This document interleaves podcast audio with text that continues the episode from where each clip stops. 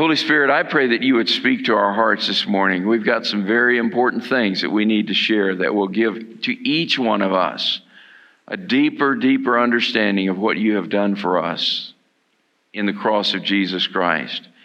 So we say thank you for your word and what it teaches us. So speak to our hearts this morning. In your name we pray. Amen. In 3 John and in verse 4, I have no greater joy than to hear that my children are walking in the truth. We're on a quest for truth, uh, truth on which we can build our lives. And, and today, we're going to explore the truth concerning the creation of the world. And even more importantly, the creation of you and the creation of me, that is, the creation of people. Uh, Bertrand Russell, who was a, a, a noted uh, atheist, said this He says, Unless you assume a God, the question of life's purpose is meaningless. And Russell is right when he said that. When he says, if you assume there is a God, then you can assume there's a purpose for life. But if there is no God, then the question about the purpose of life is meaningless. Folks, if there is no God, then we've fallen for a, a myth. We've been conned in, in our life. If, if everything in this world is just random chance, if there's no rhyme or reason, there's no designer over this whole world, if that's true, then life really is worthless. Nothing really matters in life.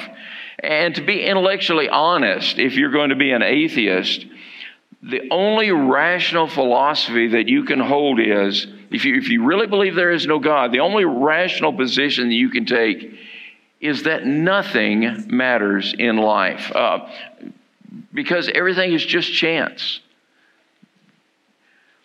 We're talking about a worldview, how you view the world. And, and the issue of the existence of God is a large piece as you craft your biblical worldview. You need to understand that God does exist. Uh, and so today, as we're in this series on gaining a right perspective, really building the foundation of truth in our life, we're going to be talking about who am I and where did I come from?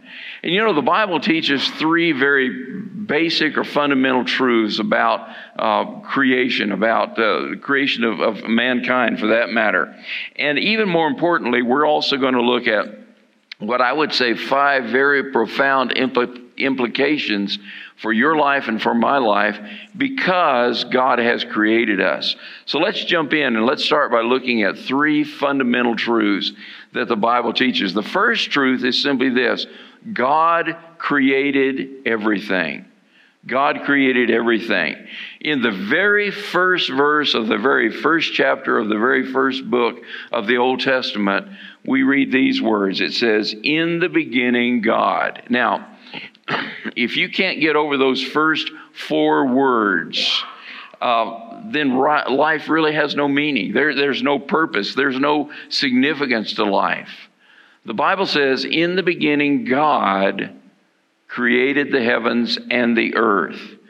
The fact of the matter is that God existed long before the universe. He existed long before the earth.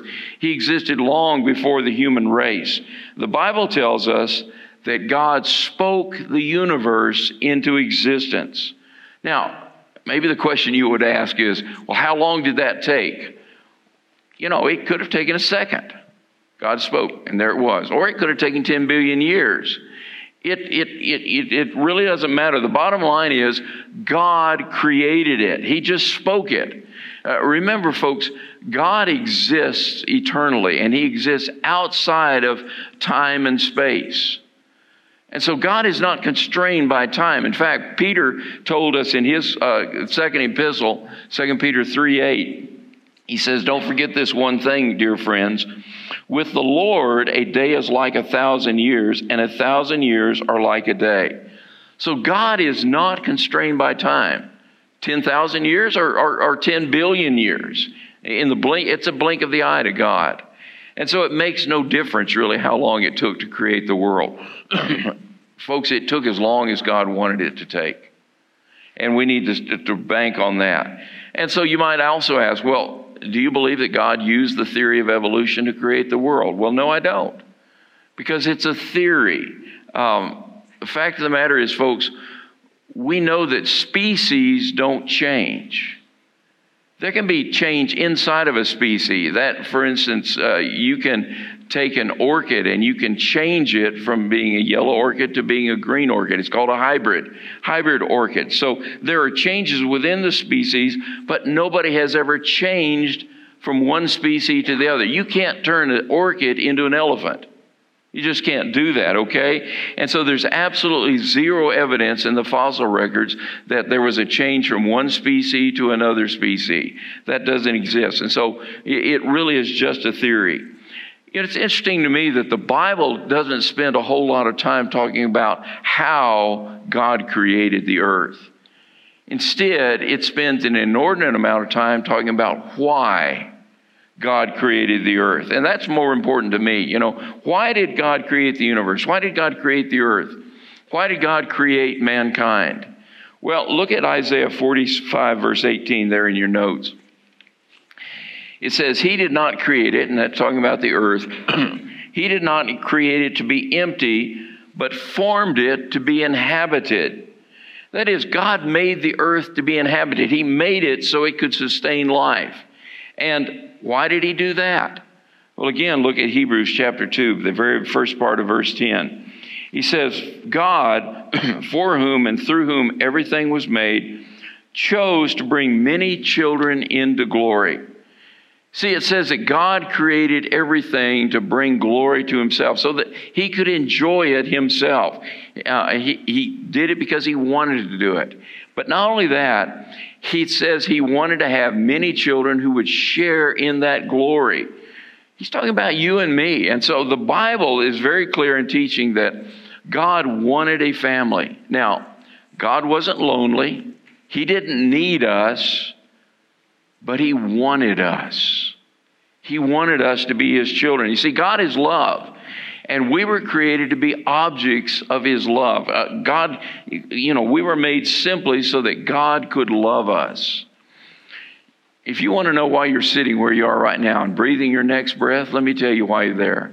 So that God can love you so that God can love you. If God didn't want to love you, you wouldn't be breathing your next breath, okay? It's simple. And in fact, the Bible says that God created the entire universe so that He could create the galaxy. And He created the galaxy so He could create Earth. And He created Earth so He could create people. And He created people so He could create you so that He could love you. That is a profound truth. And we were the idea behind creation. God made it all possible so that He could love us. The Bible says, first of all, that God created everything. The second great truth that we need to hold on to and build on is God thought of us first, but created us last. God thought of us first, but created us last. I mean, God thought of the human race before He thought of anything else. Um, he created us last. He thought of us first, but He created us last. I mean, Genesis tells us the exact order of creation. You know, there was light, there was water, there was the sky or the atmosphere, there were the oceans and the dry land, you know, dry land and, and, and wetland and so forth. Then there was vegetation on the earth, and then the sun, the moon, and the stars, and then uh, sea animals and, and fish and so forth. And then came land animals. And last of all, finally, He created man and woman. He created everything else first, but we were the reason all that stuff came into existence. He created it for us. Look at Ephesians 1, verse 4. Excuse me. Excuse me. It says, Even before he made the world, God loved us and chose us in Christ to be holy and without fault in his eyes. In other words, God says, I'm going to create the universe so that I can create people so that I can love them. So he created us last, but he thought of us first. We're the reason for everything. And look at James 1:18 there. It says, "He chose to give birth to us by giving us his true word." And in this next sentence, you need to underline that in your notes or in your Bible. He says, "And we out of all creation became his prized possession. We, out of all creation, became his prized possession. Let that sink in for a moment. You and I are God's prized possession. Does that do anything for you? We are God's prized possession. So you're unlike anything that God has ever made.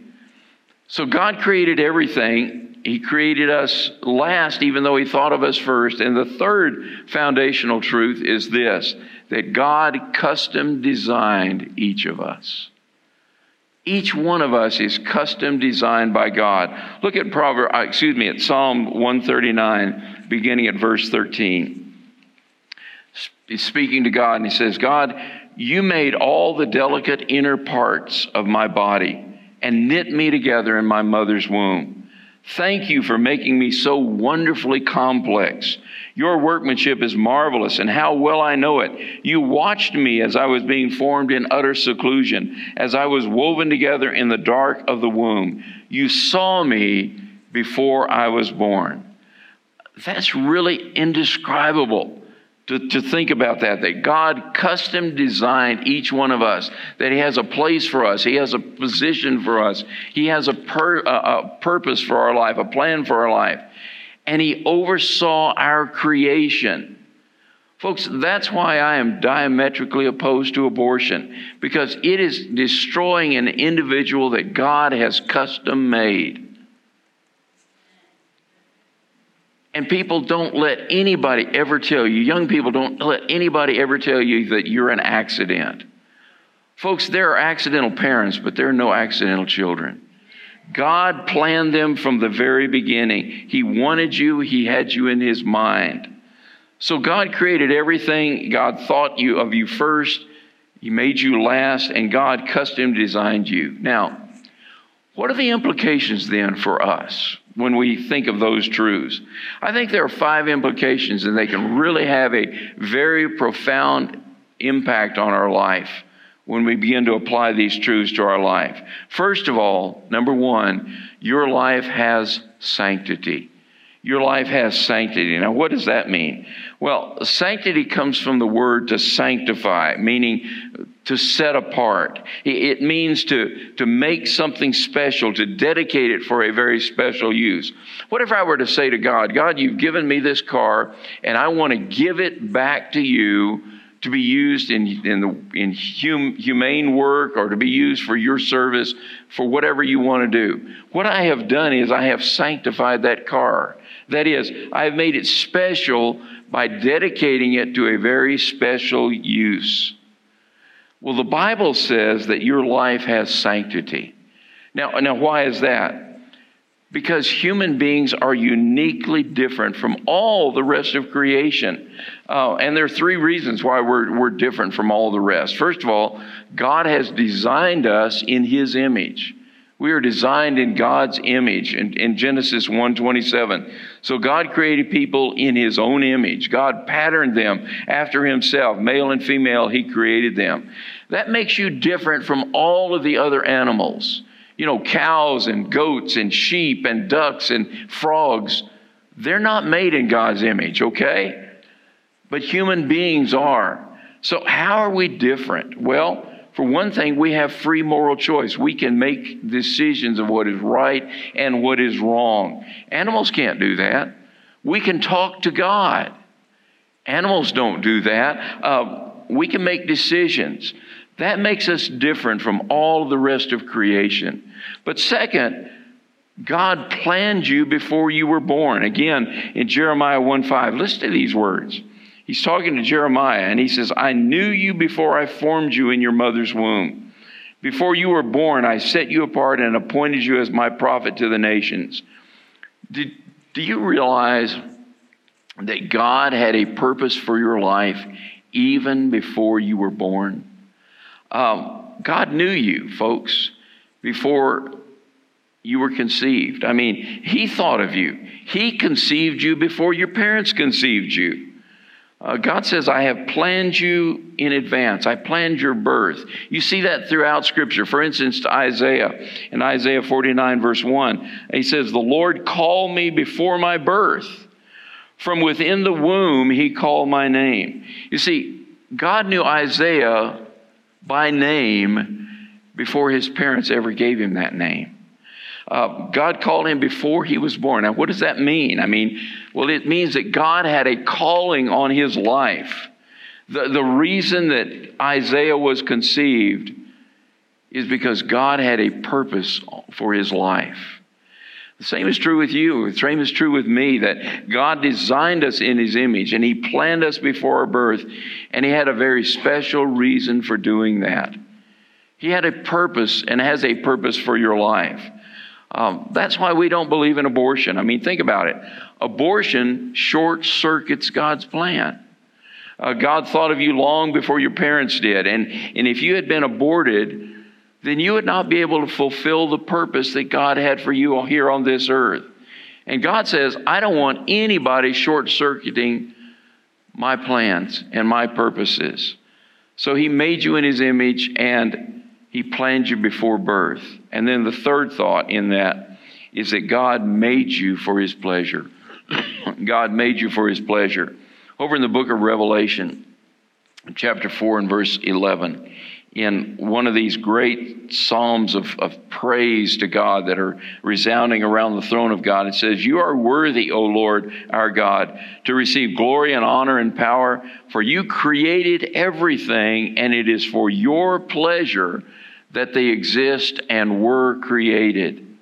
I mean, look around at the universe. Everything in this universe is designed to bring pleasure to God. Look at a tree. God says, Man, I made that tree for me. It brings me great pleasure, great joy. Uh, you look at the mountains, you look at the sunsets, and God says, I made that for my pleasure. Look in the mirror. You are made for God's pleasure to bring joy to God. Folks, you are not here by accident on this earth. God put you on this planet because He wanted to love you. He wanted to enjoy you, and, and, and He wants you to learn to enjoy Him back. And God really enjoys you being you. You know, a lot of times we think that God only gets happy or excited or smiles when we're doing something religious, you know, like maybe going to church or something like that. But the reality is that God enjoys you when you do what He has equipped you to do. So if, if you're good at repairing diesel motors, God says, That's my boy. You're doing a good job. Or, or if you're good at painting or writing or crocheting or, or cooking or something like that, uh, God says, Hey, that's my girl. Keep at it. You're doing just exactly what I've made you for. Uh, when you're good at teaching, you're good at driving a tractor or a truck or something like that, or whatever you do, God looks down on you and He says, That's my child. He takes great delight in us being what He made us to be. He enjoys watching you be yourself. Friends, God made you in His image. You're not here by accident. That means that your life has sanctity. But a second implication is this that your identity then has dignity. Your identity has dignity. Uh, you know, deep inside, all of us long for dignity. We, we, may not call it that, we may not realize that, but everybody wants to feel that their life matters, that, that their life is worth something, that there's significance in my life. You want to feel that life really counts. My life counts, okay? Well, what is it then that gives us dignity as children of God? I mean, we can try all sorts of things. You, can try fame, you can try fortune, uh, but you're not going to find dignity in those things. Uh, uh, you get dig- you can try to get dignity from physical beauty or whatever, but you're not going to get dignity from those things. It comes from something much deeper. Your significance will never come from those things. And if that's where you're looking for significance in your life, then you're wasting your time. You're going to be deeply disappointed. You can have it all by the world standards, you know, fame and money and power and sex and beauty and all of that, and you can still feel like a fake inside. Why is that? Because you were made for so much more. Now, so where does our dignity come from? Well, you know, where do we get significance from? We get it from three things, and they all come from God. First of all, real dignity comes from the fact that God the Father sacrificed Jesus the Son for you. Man, that gives you dignity. Do you realize that God considers you so valuable? That he you considers you valuable enough to die for you. I mean, you were worth dying for. Have you ever thought about that? God says you're worth dying for. The writer of 1 Peter in chapter 1, beginning of verse 18 says, God paid a ransom to save you from the empty life you inherited from your ancestors. And the ransom he paid was not mere gold and silver. He paid for you with the precious lifeblood of Christ. And he did this for you. So you want to know how much you're worth to God? How much dignity God thinks that, that, uh, that you have? Look at the cross. I mean, here's Jesus, and he says, This is how valuable you are to us, to the God the Father, God the Son. This is how valuable you are to me. You're worth dying for. You're worth going through all the pain and all the suffering. That's how much you're worth to God. Now, how do you think about it? How do you determine the value of something? Well, value is determined by what somebody is worth, uh, somebody is willing to pay for. Okay? if I got a piece of, of, furniture, how much is it worth? It's whatever somebody will pay, pay me for it, okay? So God is willing to pay for your salvation with the death of his beloved Son. That shows dignity. Uh, when you think about it, when you realize it, how much you're worth to God, that he would die for you, that really, uh, in some ways, gives a boost to your self esteem, doesn't it? Your self worth. Uh, you're valuable to God. That's why the Bible says in uh, 1 Peter 2, verse 17, that we're to respect everyone. Love your Christian brothers and sisters. Now, why does he say that? Because everyone that you meet is loved by God. There is not a person in this world that Jesus Christ didn't die for. It doesn't matter if they believe it or not, whether they accept Him or, or, or not. The Bible says you treat them with dignity because I died for them. And so, folks, we need to treat other people with respect. That's the bottom line. And then a, a second re, a source of our dignity is the fact that the Holy Spirit, God the Holy Spirit, lives in our life.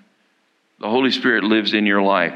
You know, when you pray and you, and you say, Jesus, come into my life, what happens is God, the Holy Spirit, comes in and takes up residence in your life. Uh, he comes in, he lives inside of our inside of us. And, and again, that's not something that, that, happens unless you invite Christ to come into your heart. But once you say, "Come in," He's going to come in. I mean, God's not going to force Himself into your life. He's not going to bully His way into your life. you can choose to reject God. You certainly can. Uh, you can turn your back on Him. But when you do say, God, come into my life, He comes in and He becomes the manager the, the, the, in your life, the boss of your life. 1 Corinthians 6.19, which, by the way, is your memory verse, okay? Memorize this verse. Don't you realize that your body is the temple of the Holy Spirit who lives in you and was given to you by God? You do not belong to yourself. Um, your body is a temple. It's the home of the Holy Spirit. And it's not a temple that's to be used for anything else. I mean, God says, I want that temple to be mine. It's mine. I created you. I want to be in your heart. So don't make it a temple for anything else. Only make it a temple of the Holy Spirit. And then he says of the Holy Spirit, he says, He lives in you. and he says, You do not belong to yourself. Now, why? Because it belongs to God. It belongs to God. I mean, one day, folks, um, we're going to, you know, we're going to give up this body. Uh, and, you know, we, but our life is going to keep on going. Our bodies are going to die, but we're going to keep on going because our bodies are just on loan from God, okay? And one day you're going to kind of turn that into the rental shop and, and move on to something else, okay? So God put His Spirit in you. And you know what? God doesn't put his spirit into a junk can. That gives you dignity. That gives you worth.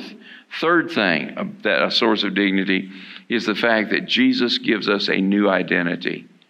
Our, our identity has dignity because Jesus gives us a new identity.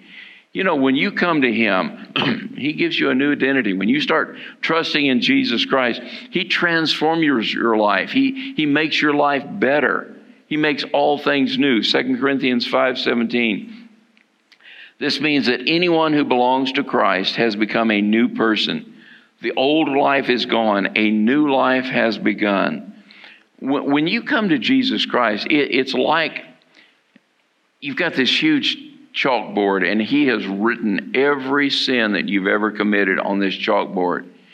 And then He comes along not with an eraser, but with that spray bottle and a rag that really cleans a chalkboard well. And he wipes it all completely clean. And he says, let's start over with a fresh start, a new beginning. Now, let me tell you why that's important. And I want to be very blunt with you, okay? You have done some things in your life that you are terribly ashamed of. I have. I, you know, there are a lot of things in our life that we think, man, I wish I could do this over again. Man, why did I say that? Why did I do that? Oh, if only I could start the reel again, if I could have a do over, if I could have a mulligan, you know, I would do something different this time. I wish I could just take, take it off the slate of my life. Why is that so? Because think about it. Every time that you and I sin, it damages your dignity. Um, sin doesn't just hurt God, doesn't just displease God. It hurts you. It hurts me. I mean, when we break God's principles, you don't just hurt other people. You don't just disappoint God. You hurt yourself. Because every time you sin, it replaces a little bit of your self respect with a little bit of shame.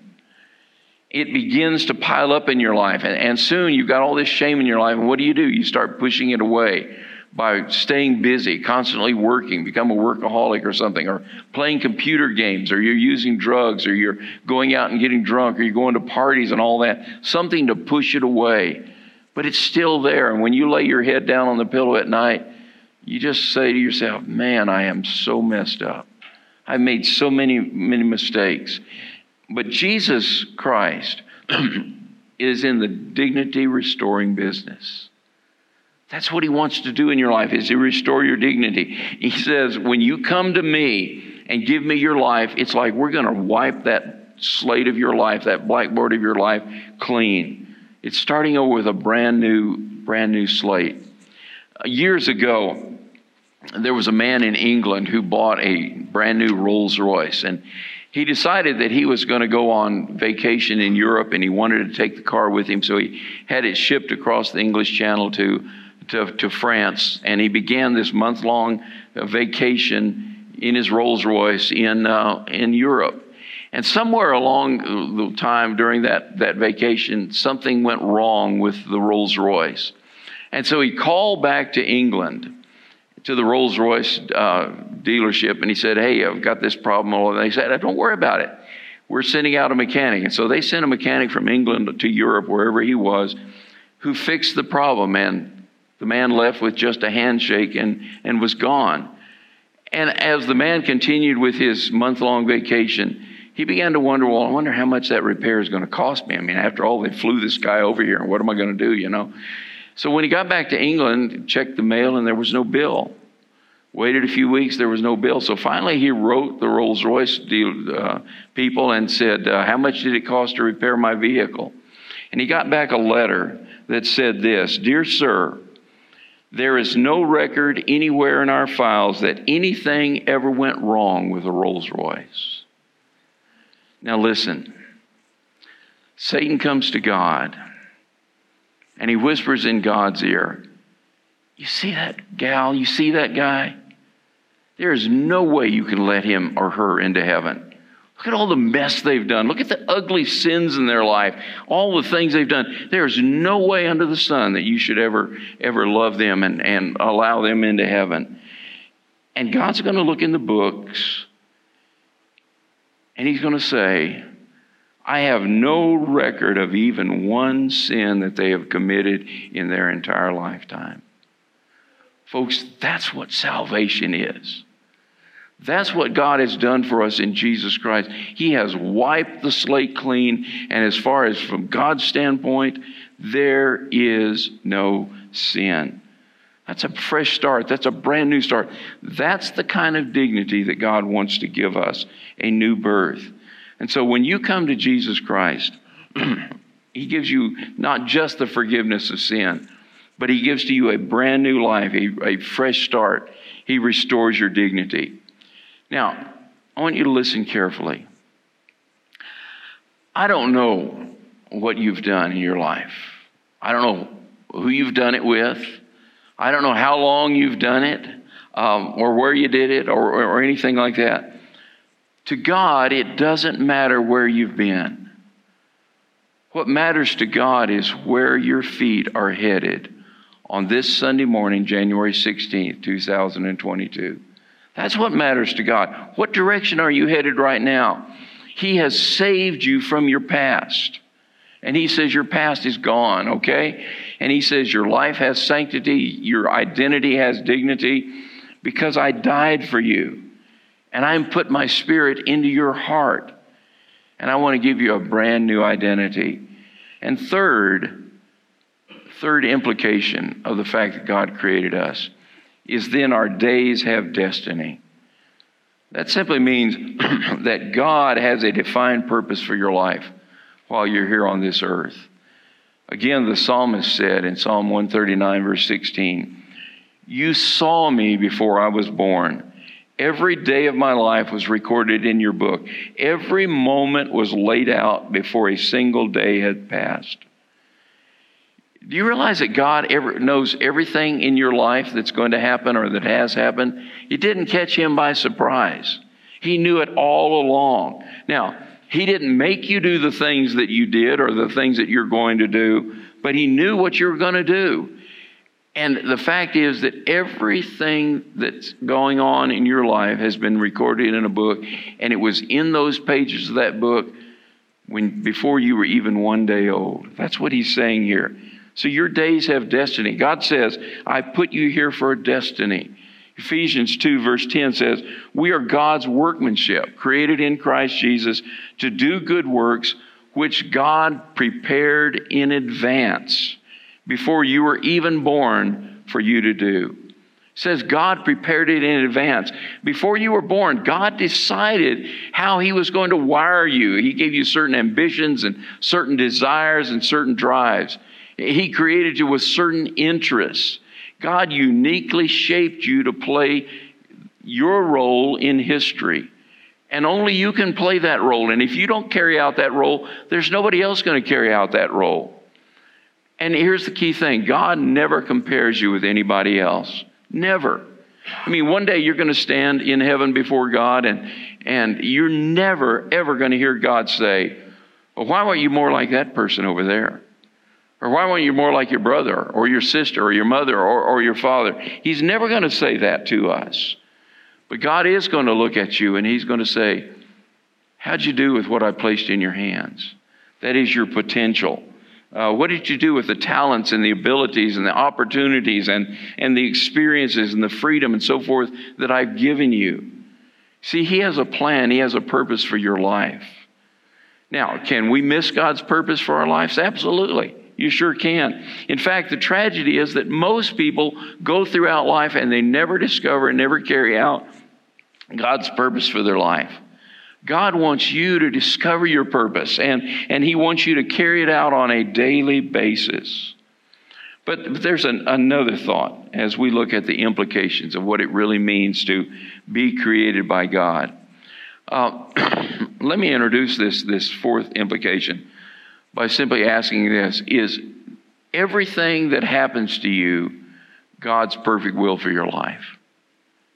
Is everything that happens to you God's perfect will for your life?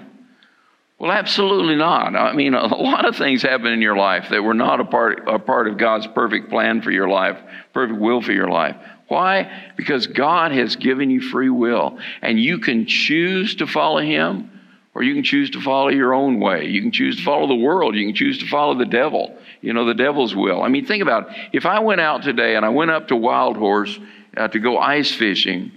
And I got drunk and I decided I was going to drive my Jeep out on the ice, and that ice broke through and I drowned.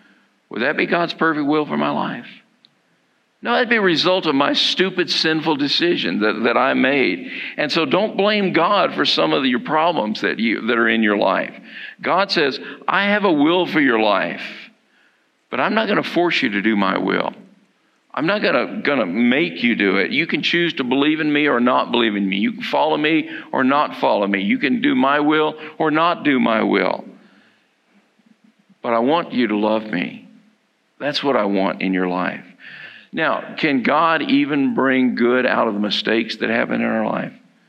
Well, of course He can. You and I know that because He specializes in that.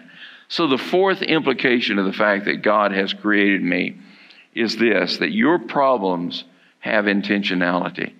Your problems have intentionality. That just means that the problems in your life have a purpose. I mean, every problem in your life has a purpose that God is going to use in your life. Um, this means that the mess you're in right now has meaning, okay? Uh, you can't see it. You know, uh, you rarely see the meaning of a mess when you're right in the middle of it. Not until you get out of it, and then you have a very clear view of, of the whole thing that was going on in your life. God's purpose for your life is so much bigger than the problems that you're going through. And friends, God can take everything in your life, the good, the bad, and the ugly, and, and because He's God, He can use it for good in your life. Now, folks, God doesn't cause those problems in your life. So stop blaming God say, God, why, why, why did you do this?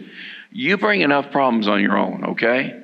And other people bring problems into your life that, that are there. Problems are caused by the world, they're caused by the devil, they're caused by ourselves, they're caused by others. And God allows them into our life, but He has a good intention for those things. He has a good intention even when other people have bad intentions for our life. I mean, think about, remember Joseph? Joseph's brothers hated him. They sold him into slavery. He went into slavery. He uh, got falsely accused, ended up in prison, and just forgotten. But then he was elevated to be second in the kingdom of, of Egypt. And a famine came, and his brothers came out of, out of the, the region of, uh, of Israel and came down to Egypt to get grain. And through a really intriguing, uh, twisted kind of story, Joseph finally revealed himself that he was their brother. He was second in command of Egypt, and, and they were cowering in fear. They said, Oh, he's going to get revenge on us now. Our goose is cooked, you know. But listen to what Joseph said You intended to harm me, but God intended it all for good. He brought me to this position so I could save the lives of many people. He said, You know what? You meant to hurt me, and yeah, it did hurt. But God intends this for good. See, there's intentionality behind every problem that comes into our life. There have been people in your life who've hurt you. Uh, they've done it. They hurt you with words. Maybe they hurt you physically. Maybe they, they hurt you by being drunk and doing things to you. Maybe, maybe you were sexually abused. And I'm sorry for that. But what I want you to know is that God can bring good out of that, and He intends to bring good out of that. If you'll just give those problems to Him and, and trust Him, you give Him the pieces, the broken pieces of your life. And you know what? God can bring peace out of the pieces. See, God is bigger, and His purpose is greater than any problem that you and I are going through.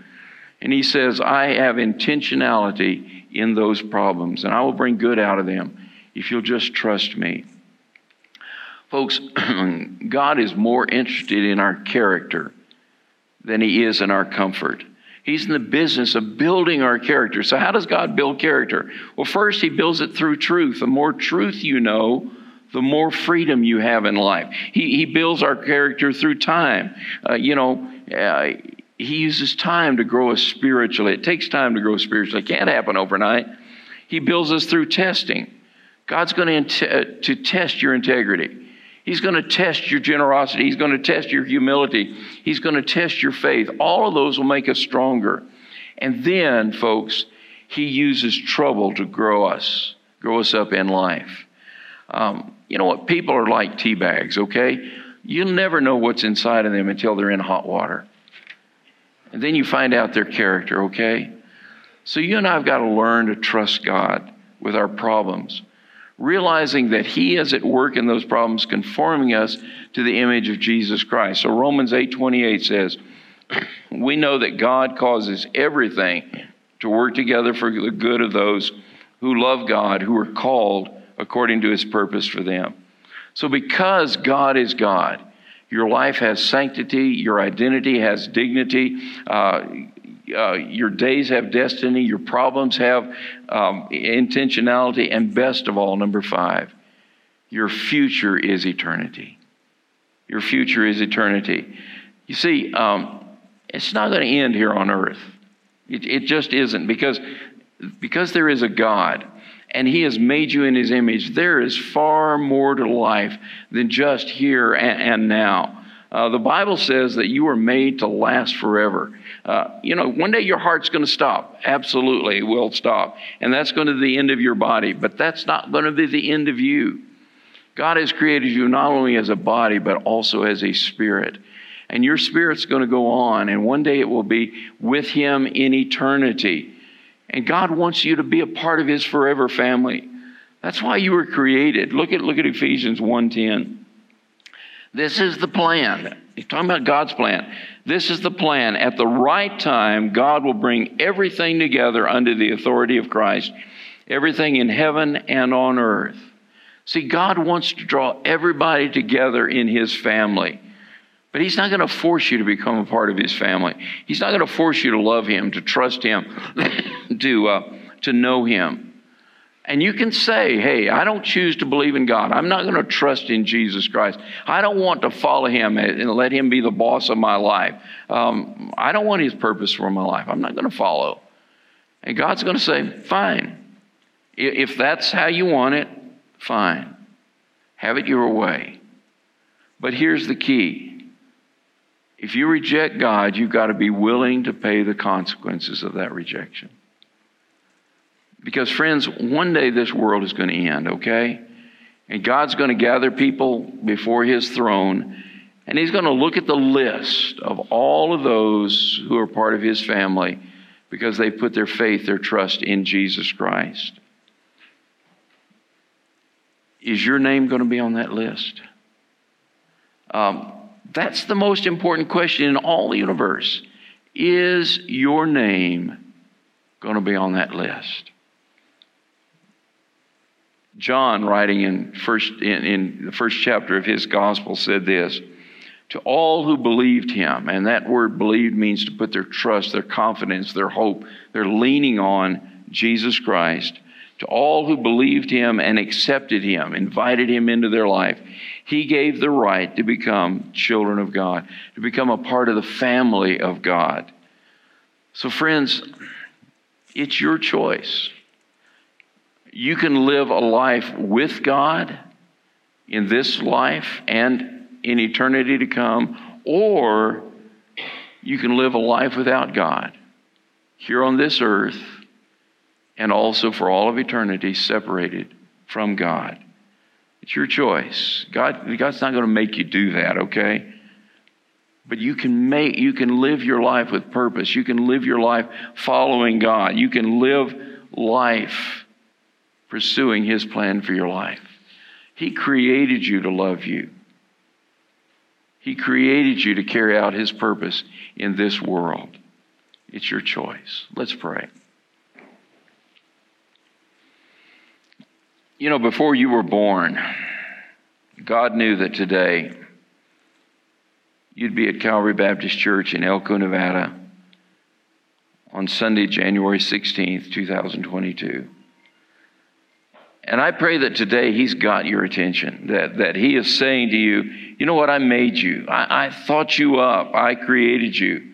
I sent my Son to die for you. I want to forgive you. I want to put dignity into your life again. Would you silently pray this prayer with me? Say, Dear God, thank you for creating the world.